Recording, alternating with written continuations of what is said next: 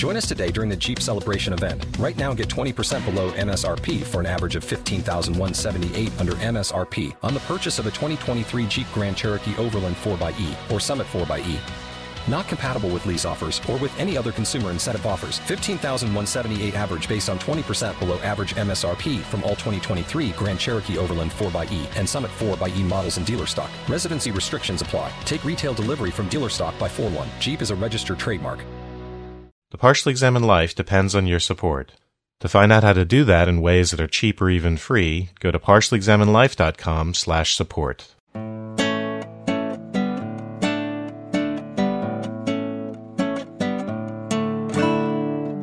You're listening to The Partially Examined Life, a podcast by some guys who at one point set on doing philosophy for a living but then thought better of it.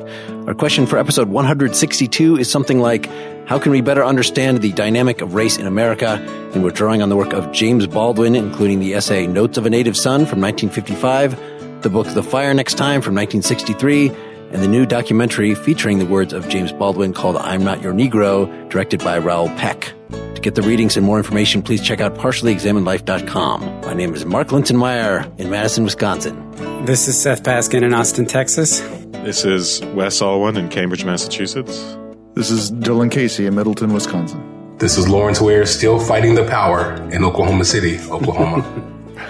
Welcome back, Law. Good to be here, man. So yeah, this was going to be just a little appendix to the previous episode, but as we actually started reading Baldwin, we felt we needed to do a full on episode of him. So treat him like we did George Orwell. He's freaking awesome. Baldwin is the man. He really, really is. He's great. And he's known just as much as an essayist as a, perhaps more so as a fiction writer. And I want to say that the Phi Fic podcast on our podcast network is going to be doing some short stories of his.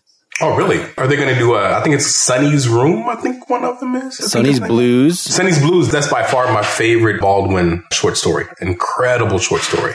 Yep, that and one other, and I will actually be participating in that conversation. Yeah, you'll enjoy that. Also, his Go Tell It on the Mountain, his fictional semi autobiographical book is an incredible book. It actually reminds me of Moonlight of a, a young kid who's kind of coming to terms with his identity and latently in, in that book is his sexuality as well. But yeah, incredible writer, like legitimately one of the best writers I've ever read. Well, he talks about writing fiction as mining your experience as closely as possible. So really, mm-hmm. the line between his essays and his fiction is not that wide that, you know, it might be about characters who are not him, but it's still, there's things about fleeing America to live in Paris because American racism is so bad and then having to go back to America and what that's like and situations like the father that we have in our Notes of a Native Son book where he's talking about relating to that kind of damaged authority figure, etc. Yeah. Just an, an incredible, incredible mind, incredible writer. So who wants to start? What's the overall theme here? We kind of went back and forth in how we were going to couch this. We're going to self-consciously continue our discussion from last time. Probably not, but we can't help but have those things fresh in mind based on what we are reading here. It's just that he's talking in a specific point in time in the 50s and 60s about his experience. And he does draw some generalizations and project toward the future. And certainly the I am not your Negro film states blatantly there's historical fact, the historical fact of racism. And how does he say it? History is still now. Yeah. Well, the overall theme is that white people have to face reality that racial progress is not simply a matter of elevating the standards of living of black people, for instance. It's a matter of white people actually coming to terms with a kind of mythology of white supremacy and the sense of superiority to black people that is soul killing for everyone, that is disastrous for the nation. Yeah, and it's those exact points are really prominent, right? Is his notion of being a citizen of America and being American is through all the stuff we read and that the scourge of racism and white supremacy is a corruption of the soul of Americans, particularly white Americans. And I think that an important part of all of this that should be in the background is I was just today in class, we were talking about Colin Kaepernick. And I think it's important for us to understand that the relationship with America that many black Americans have is a relationship that many white Americans don't really understand nor do they really understand like the history of why that relationship is the way that it is. And so Baldwin, I think, does a really good job of expressing, although he's kind of talking to, you know, his audience that he's writing to. When he's writing, he thinks probably more oftentimes of white folks. But Baldwin does a good job of giving a voice to that difficult relationship that black folks have with America about how we have this kind of uncomfortable relationship with the notion of patriotism or an uncomfortable relationship with the history of race in this country and what that means for us.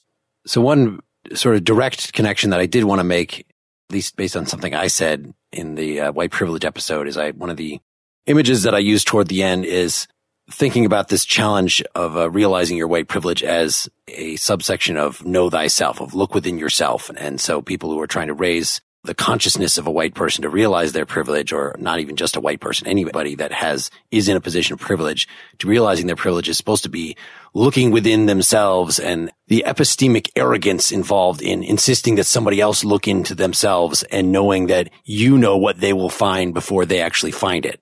But I think I actually said that wrong. And maybe this is something to discuss as we go forward here that essential to what Baldwin is trying to get us to realize this ignorance he's trying to get us to get over is not necessarily predominantly some attitude within yourself, some subconscious. You may think you're not a racist, but actually, if you look deep, you'll see that you, in fact, really are a racist. It's not so much that because he's actually reacting to people who were completely racist. like that's who he's reacting to. Cops that were stepping on his neck when he was a 12 year old and stuff. Well, he does talk uh, about well meaning whites as well. Yes, he did break with the white liberals. But it seems some of them, the thing he's trying to get them to recognize is more an, an, external situation. You might insist, oh, we should just ignore race and we should just pay attention to people's individual characteristics. But that is ignoring the external historical situation and then ignoring the testimony of black people. There's actually a scene in the documentary. So he's just gotten done talking and this philosophy guy comes out, this older white philosophy guy is like, I don't understand why you just keep bringing race into it. Like it's, you know, we all have our individual problems. And he said kind of what we've said verbatim on this podcast. I think, you know, at some point, pretty much the existential situation of everybody has it hard and everybody has their own unique challenges. And so why focus on race? And his response was like, well, look, as a black person at this point in history, and this is, I don't know when this is in the seventies at the very latest, but probably the 60s that he's giving this particular interview, that he felt unsafe in the U.S., like with good reason. So why must we always concentrate on color or on religion or this? There are other ways of connecting men. I'll tell you this. When I left this country in 1948, I left this country for one reason only, one reason. I didn't care where I went. I might have gone to Hong Kong, I might have gone to Timbuktu, I ended up in Paris, on the streets of Paris, with $40 in my pocket on the theory that nothing worse could happen to me there than had already happened to me here. You talk about making it as a writer by yourself. You had to be able then to turn off all the antenna with which you live because once you turn your back on this society, you may die. You may die. And it's very hard to sit at a typewriter and concentrate on that if you're afraid of the world around you. To ignore that testimony is something wrong. Does that seem accurate that looking into yourself part of that is recognizing how the historical situation has shaped you and your attitudes, etc. But at least a prime portion of this ignorance is actually recognizing historical facts and the facts of other people's experiences and the external situation, not just you navel gazing. I don't think it's just ignoring historical context or something like that. The idea is on one theory, what needs to happen is that we get rid of certain inequalities and we make sure that injustice doesn't occur. And then we call it a day, right? If we can say there's no discrimination and there's that things aren't unfair, and then that's enough. But what Baldwin is arguing is that this isn't just about that sort of externality. It's white people have to change the way they look at themselves. And in some ways, so do black people. This is about the importance of altering the way you look at the world as essential to racial justice. It's not just about economic equality or ensuring that people aren't discriminated against in jobs or even ensuring that some of the worst, he talks about a lot about the horrible acts of humiliation that went on, you know, the way police treated him, for instance, and, and just all the other horrible, horrible stuff. But even apart from all that nastiest and the most obvious stuff, I think the argument is there's something inherently structurally oppressive in the situation if people can achieve a certain level of consciousness. So if white people, for instance, even at some unconscious level, if they have to think of their history in this sort of whitewashed way, if they have to think of themselves as pure, and if they have to have this sort of demonized other, the black person as sort of the counterpoint to that, the background against which they can feel superior, even at some very, very unconscious level, then something is still wrong. I think as with white privilege, a lot of this has to do with how African Americans are perceived and how they perceive themselves and how white people perceive African Americans and themselves, the level of social recognition, see the elevation of the importance of that factor, which to the Yale professor in that clip, it's not obvious why that factor of social recognition should be important. So one of the most direct sources that we read here, the first part of the book, The Fire Next Time, it's actually two essays. One is a, a very long one called Down at the Cross, a letter from a region of my mind, which is actually was published in the New Yorker, and you can find the entire thing on a New Yorker web page that's set up to look as if it was, yeah, the web page went up in 1962. And that is actually just called Letter from a Region of My Mind, not Down at the Cross, but it's the exact same text. But the one in the book itself, before that, much, much shorter, it's called My Dungeon Shook, Letter to My Nephew on the 100th Anniversary of Emancipation. And that's pretty direct in terms of talking to this young person, this 13 year old about how the world is hard and has hardened the guy's father, Baldwin's brother. And I, have got a quote here. There's no reason for you to try to become like white people, and there's no basis whatever for their impertinent assumption that they must accept you. The really terrible thing, old buddy, is that you must accept them. And I mean that very seriously. You must accept them and accept them with love. For these innocent people have no other hope. They are, in effect, still trapped in history which they do not understand, and until they understand it, they cannot be released from it. They have had to believe for so many years, and for innumerable reasons, that black men are inferior to white men. Many of them indeed know better, but as you will discover, people find it very difficult to act on what they know. To act is to be committed, and to be committed is to be in danger. In this case, the danger, in the minds of most white Americans, is the loss of identity.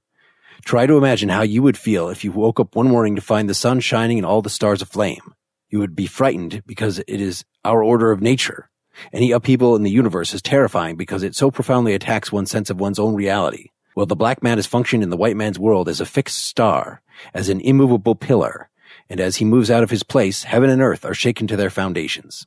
I think what he's speaking to there is a truth that although he's writing 50 years ago, if not more, that truth still resonates with me very deeply because while yes, there are a number of individuals who are relatively enlightened, you guys being among them, uh, I uh, wouldn't be on this podcast if you weren't.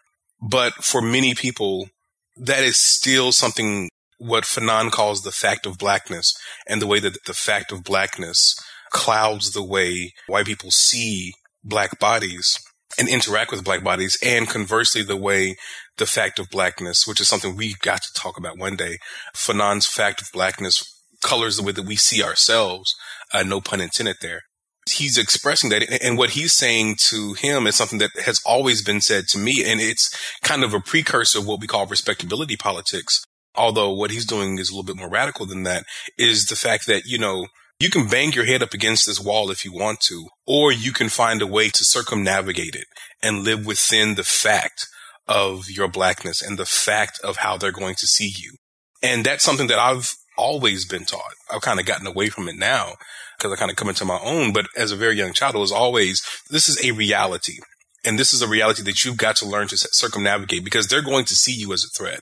They're going to see you as someone who is unintelligent, someone who is inarticulate, someone who has limited possibility. And so you've got to find a way to circumnavigate that. And so as I was reading that, the many speeches that I've heard, you know, as a young black boy came to mind from my mother, from my grandmother, telling me how to survive in this world. What he's saying there is very similar to what Ta-Nehisi Coates writes in Between the World and Me, just a letter saying, this is the reality that you have to deal with. And what's interesting is that not many other people will have to have that speech given to them, but being a black boy, it's a fact of life. Yeah, the quotation Mark read spoke to the way in which African Americans are, are a fixed star for the white person. It's about their inability to see reality because the danger is in facing that reality in themselves is a danger of a loss of identity. But the way the essay starts out, it's about how I think he mentions how terrible his own father was. And there's a quote here. This is from 291. He really believed what white people said about him and talks about how you can be destroyed by that.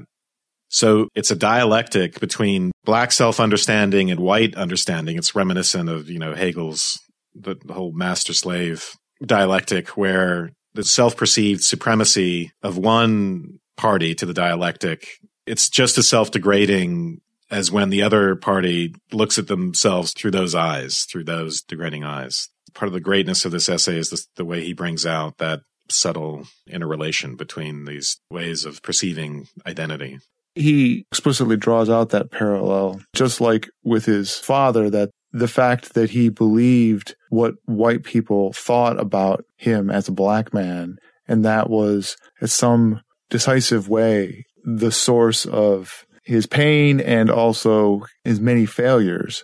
Also, Baldwin diagnoses that as a general matter, white people have the same kind of parallel problem of believing what is said about them. And it has a corrosive effect on them to corrupt their souls in a way that might be accessible as thinking about the way bullies are corrupted by the way they understand themselves.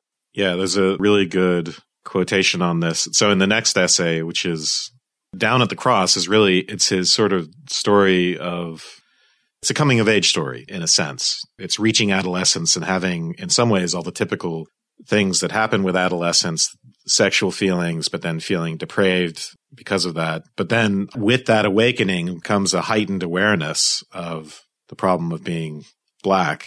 So the essay as a whole, he describes awakening to that, awakening to that problem. But I, I wanted to read just because Dylan, you were talking about the sense in which it's sort of corrupting to the white soul. There's quite a few passages you could read, but on 310, I guess my page numbers don't necessarily. The Baldwin's collected essays. Yeah, that's probably what, what you're reading. From 310 to 311, he's talking about the way in which black people could sometimes achieve freedom and something close to love within the oppressive limits that had been set for them. And then he talks about the freedom, for instance, in jazz. So in all jazz and especially the blues, there's something tart and ironic, authoritative and double edged. Sorry, that's not actually what I wanted to read. Where is that to be sensual quote? It's the very bottom of the page, like nine lines up. To be sensual, I think, is to respect and rejoice in the force of life, of life itself, and yeah. be present in all that one does, from the effort of loving to the breaking of bread. It will be a great day for America, incidentally, when we begin to eat bread again instead of the blasphemous and tasteless foam rubber that we have substituted for it. And I'm not being frivolous here now either.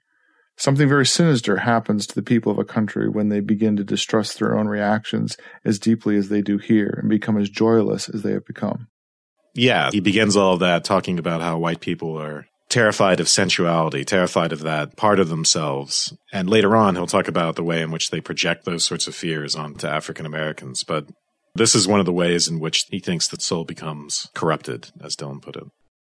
It's very easy for me to relate the observations that he gives to something like the world that I saw in the movie The Help. Just this talk of like the black person as the fixed star.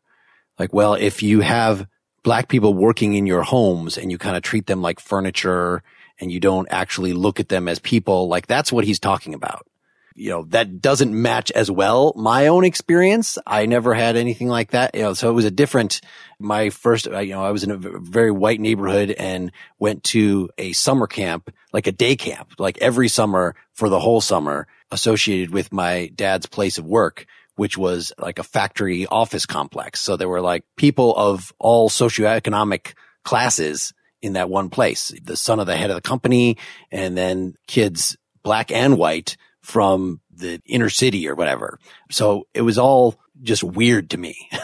like that was my first introduction to most minorities. So the idea of, of thinking of the minorities as a fixed star or something to reflect upon to establish my own sense of worth, like no, because they were much more a marginal part of my own upbringing that it was just really that. And yes, I was probably snobby with respect to all of them.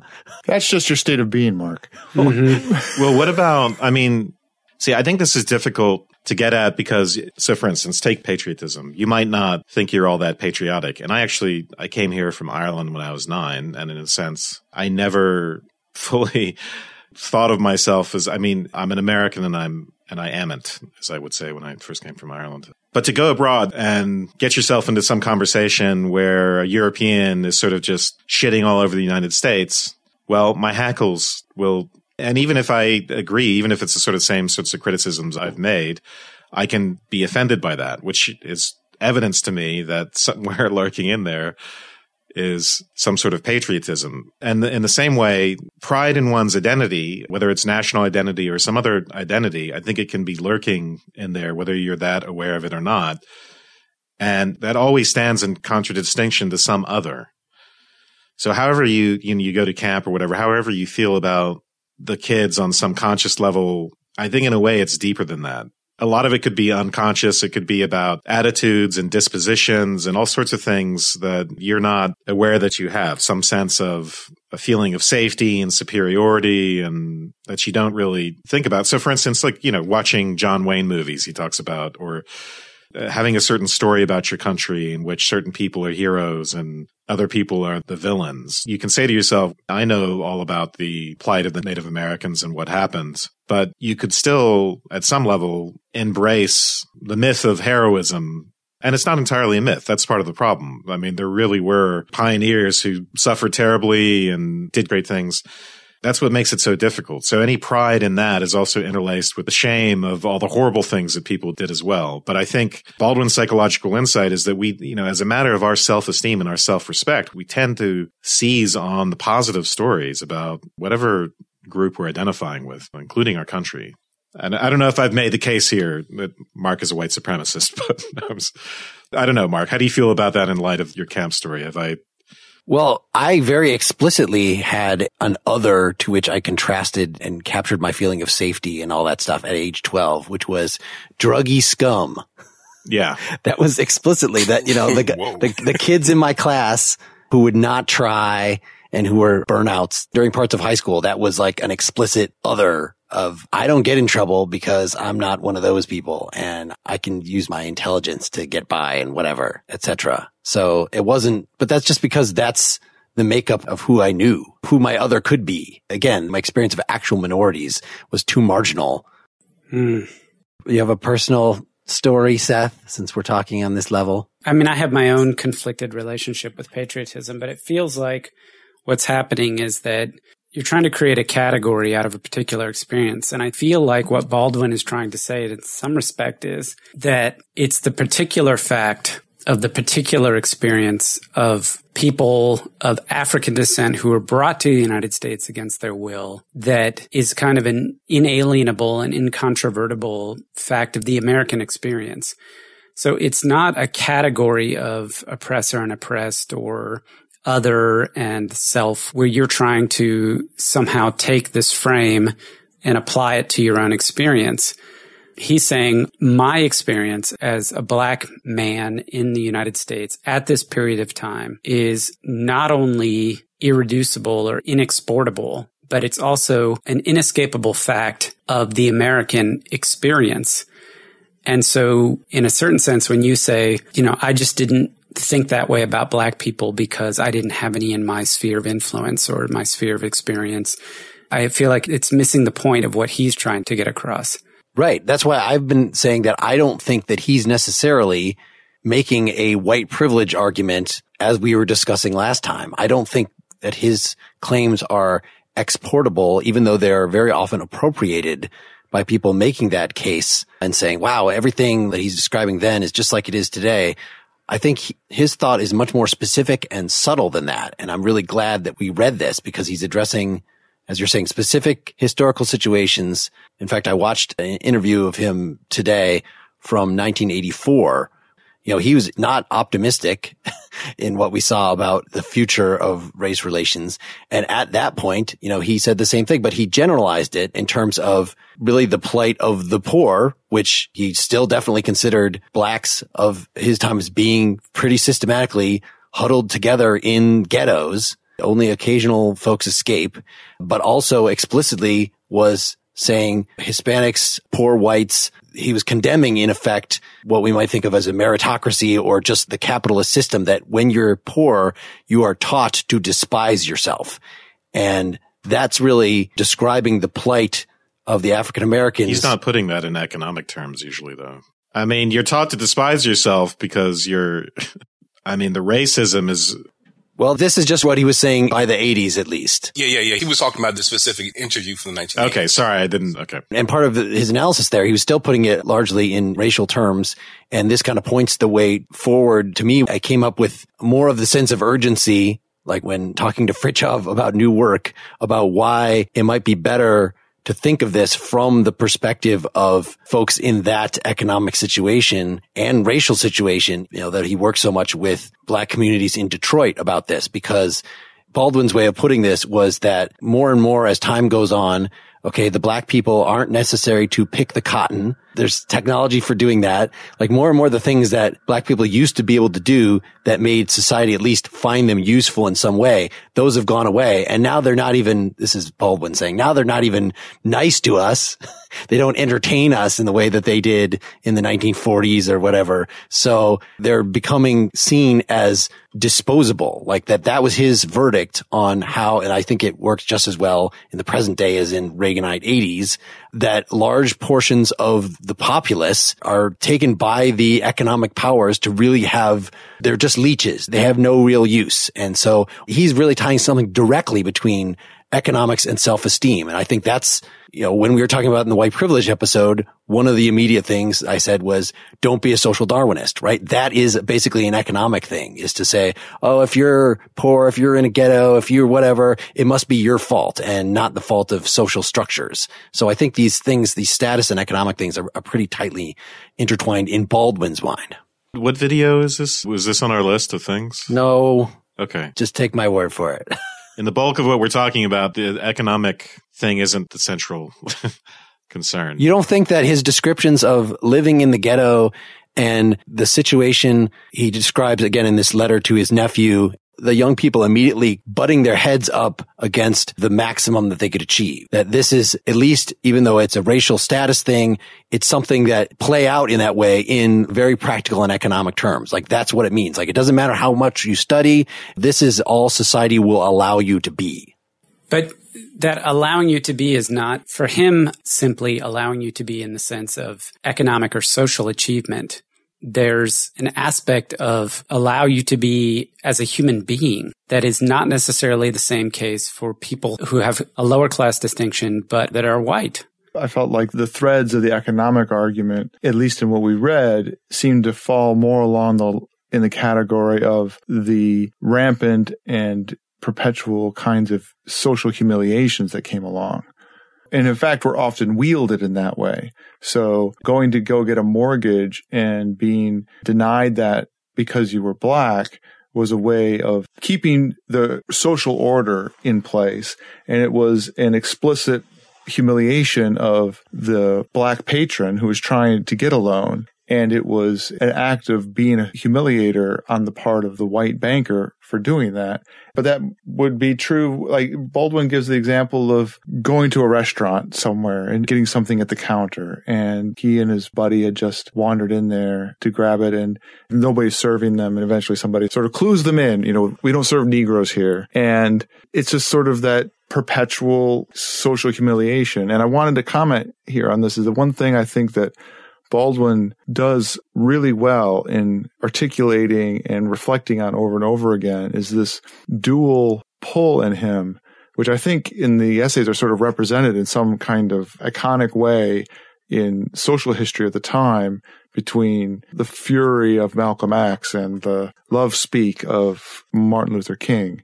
But he, in several different stories, just articulates the kind of rage you feel when you are humiliated in that way. or just simply ignored where your teeth are gnashing and you just want to scream and lash out and you're so angry. You're angry at the situation. You're angry at the particular people who are embodying that situation.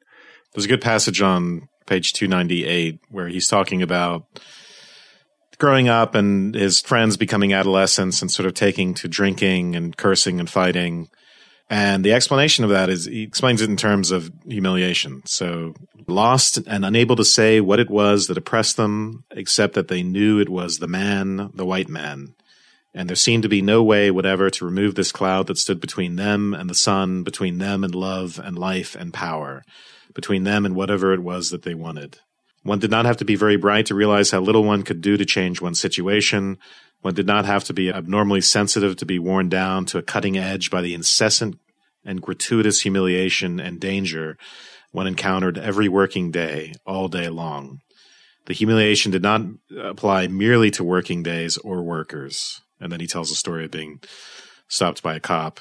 And there's elsewhere where he talks about doing well, getting a job, saving your money is really besides the point because money is not enough. Even for him, he thought, as he gained in, in status, you don't get respect for that. The only thing you get respect for is power. The only thing you get respect for is if you, to use a word that he uses quite a bit, if you can do something intimidating, if there's some sort of threat of retaliation. So, I mean, I think Mark is right that there's an important economic component, but I think the subject of the fire next time is almost entirely it's about the effects of humiliation on the souls of both the people at the receiving end of it and the people who are doing it. My point is that to the extent that he's giving a specific psychological account of the way things were happening to him and his peers and the way people were treating them, and it was very, very blatant and like he says, humiliation all day long, then that's about that specific time period.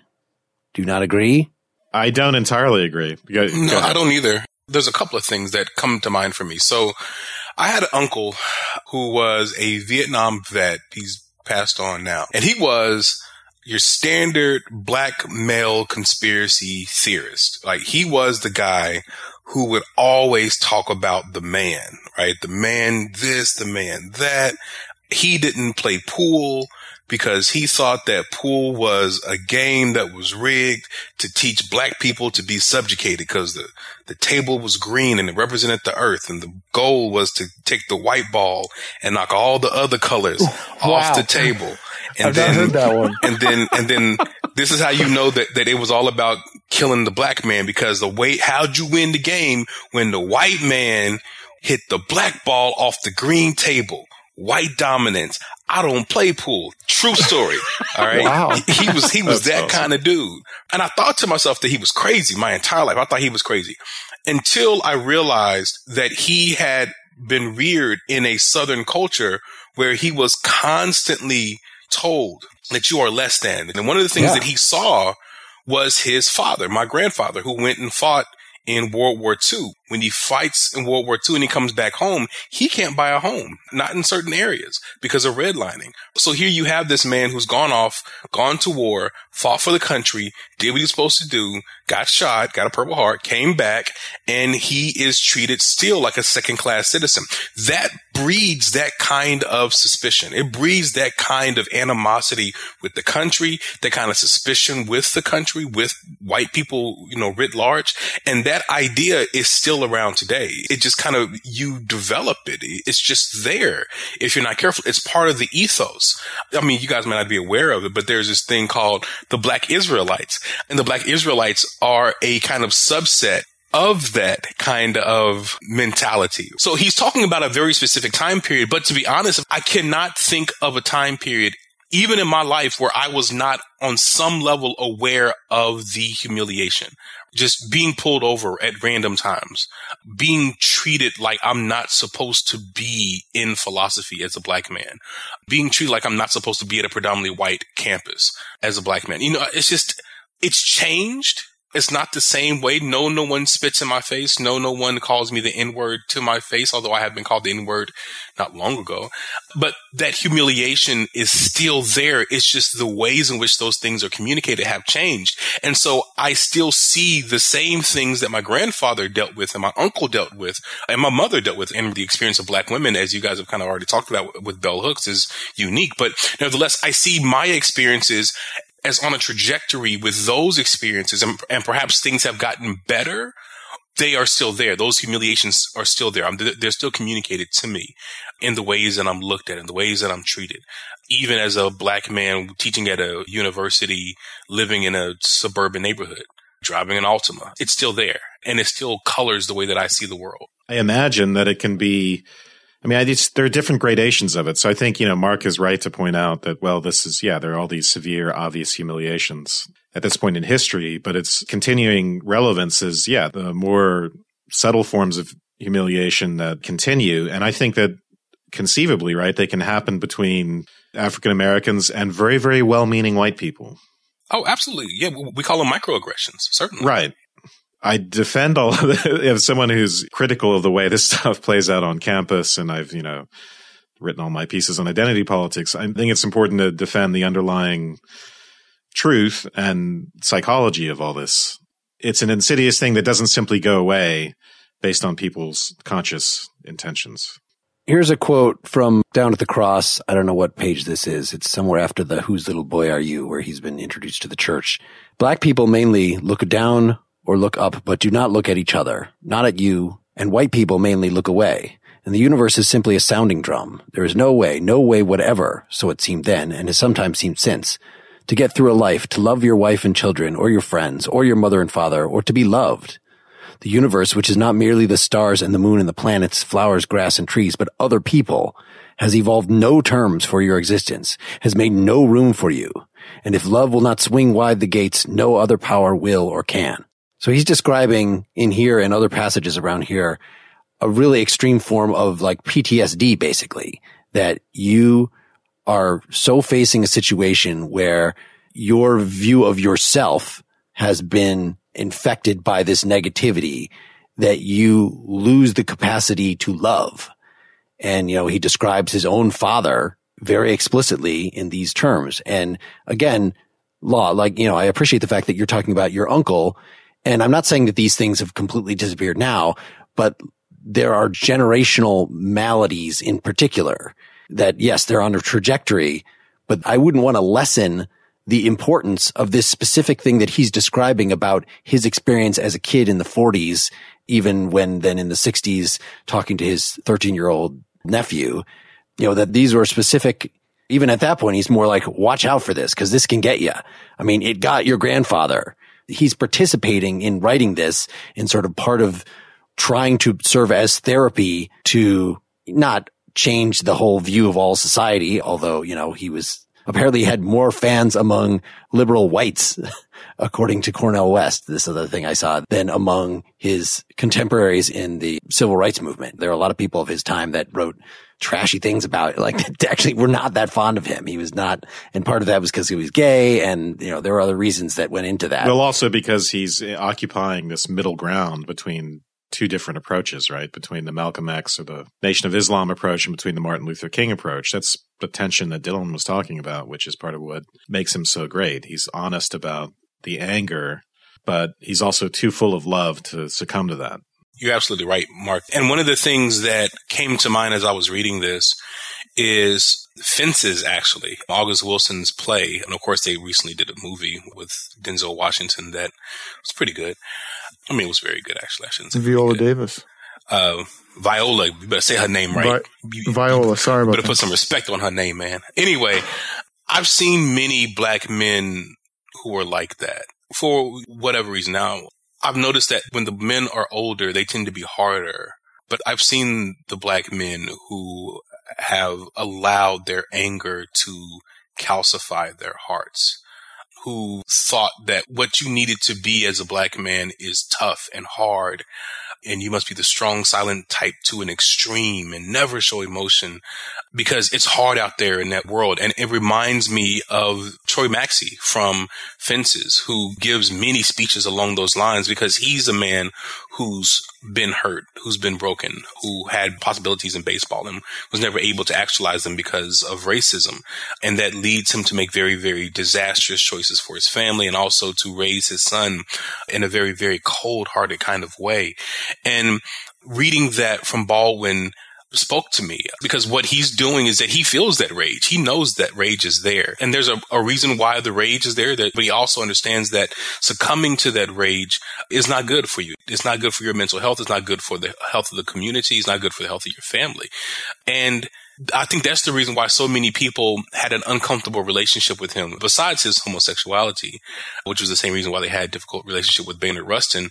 But that as well, that he's trying to walk that fine line of feeling the rage, but also not allowing yourself to succumb to it, which I just don't think anyone else does as well as he does.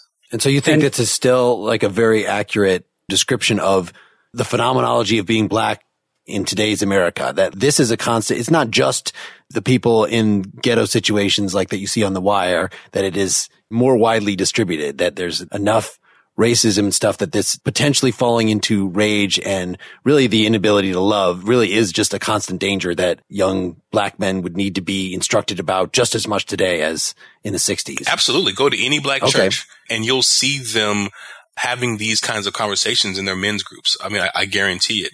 Or any kind of black fraternity or something like that. You know, we're talking about these kinds of things, you know, which I'm a member, the greatest one that ever was created, founded in December the 4th, 1906. Anyway, but I was Alpha Phi Alpha. I mean, Martin Luther King Jr. and W.B. Du Bois. What, what do you want? But the thing is, nevertheless, though, is that even in a suburban kind of environment, I'm aware that my sons are going to have to deal with being a black man in this world and know they may not get spit on or anything like that, but there's a certain kind of tough exterior that you must develop if you're going to survive. I mean, you just have to. And it's important to understand that that's still there. I mean, I am not nowhere near as hard as, you know, what he's talking about, but it's certainly a segment of the black community, particularly black men who are very strong in the you got to be tough, and that's still a danger to, to, succumb to that. Yeah, and I think the relevance to, of the white privilege episode is just to get at the subtle ways in which that happens. Like actual overt humiliation is not required, and it's not even required. For instance, like one of the privileges she describes is the ability to go into a store and not have to worry about whether or not you're going to be seen as a someone who might shoplift even if that never happens, even if someone doesn't actually come at you in that circumstance, just the fact of having to be worried about that is a humiliating thing. So it's that. And then the other thing that Peggy McIntosh talks about is just the sense in which, and this is what I think Baldwin is getting at as well, the sense in which white people's conceptions of themselves and conceptions of their country and whether they have, they've acknowledged the reality of it is itself something that can be oppressive. Obliviousness can be oppressive. White ignorance can actually just all by itself be an oppressive and humiliating thing. I think that's part of the thesis. Well, what I got out of particularly the documentary was that you can think of Malcolm X and Martin Luther King embodying two different spectrums of response. One being the anger and the be tough response, the other, the recognition that that's going to evoke a response that's not sustainable or winnable. And I think Baldwin in the documentary articulates that he finds himself in the middle. He understands the strategy that Martin Luther King embodied that you can't win. His perspective, I think, was that in American society, the black man cannot win. And so there's only these two strategies. And he almost sought a middle way, but I don't feel ultimately that he came to some sort of a peaceful resignation or a noble kind of passive response. I think he felt the anger, but also some sense the impotence of the nonviolent response. And he ends up having that split that defined his adult existence. So he articulates this anger in his own way, speaking to a broader audience than, for example, Malcolm X did. But he wasn't able to overcome the anger with love the way Martin Luther King did. And so he ends up being this tragic figure. And what kept coming up for me during the documentary and, in the readings is that he talks about himself being a witness. And also in the Notes of a Native Son, he uses the word prophet, not to describe himself necessarily, but the role of the prophet in the biblical text is to call the flock or call the congregation or call the society to moral account, to make them aware of how they've strayed. And I think Baldwin's message was a message of remonstration and whether he intended to set out to be a prophet, that's kind of how he comes across to me. And I don't say that that's not a negative connotation in my world or, or condemnation. It's somebody who points out your moral failures as a society.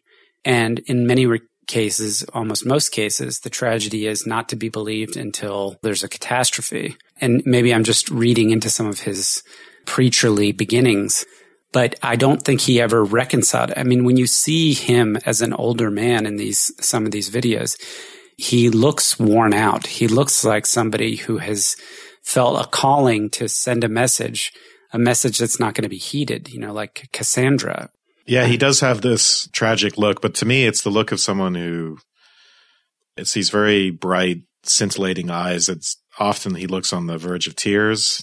That's not really the case, but you just sort of get a sense of the enormous depth of his compassion for human beings, his empathy, and the way in which that conflicts with his pain. And actually, this is the way he puts it in The Fire Next Time. This is page 321. He's talking about part of the reason he's sort of frightened by being in the presence of Elijah Muhammad is that, so he quote, knew the tension between love and power between pain and rage, the grinding way I remained extended between these poles perpetually attempting to choose the better rather than the worse. But this choice was in terms of a personal, a private better. I was, after all, a writer. What was its relevance in terms of a social worse? So you can see him there sort of casting a negative light on his own seeming passivity as a writer, right? The same thing that was gotten at in the movie, where he's just sort of riding around looking at the protests, but not engaging in them and feeling some guilt about that. But obviously, his role as what he calls merely a private better, his role as a writer is in fact also a public role. It is actually addresses making things better socially. It is actually effective in that sense. Well, that sounds like a good place to wrap up part one here. Come back next time, listen to part two, or become a partially examined life citizen and get the citizen edition and do it right now. Right now. Do it right now. Now.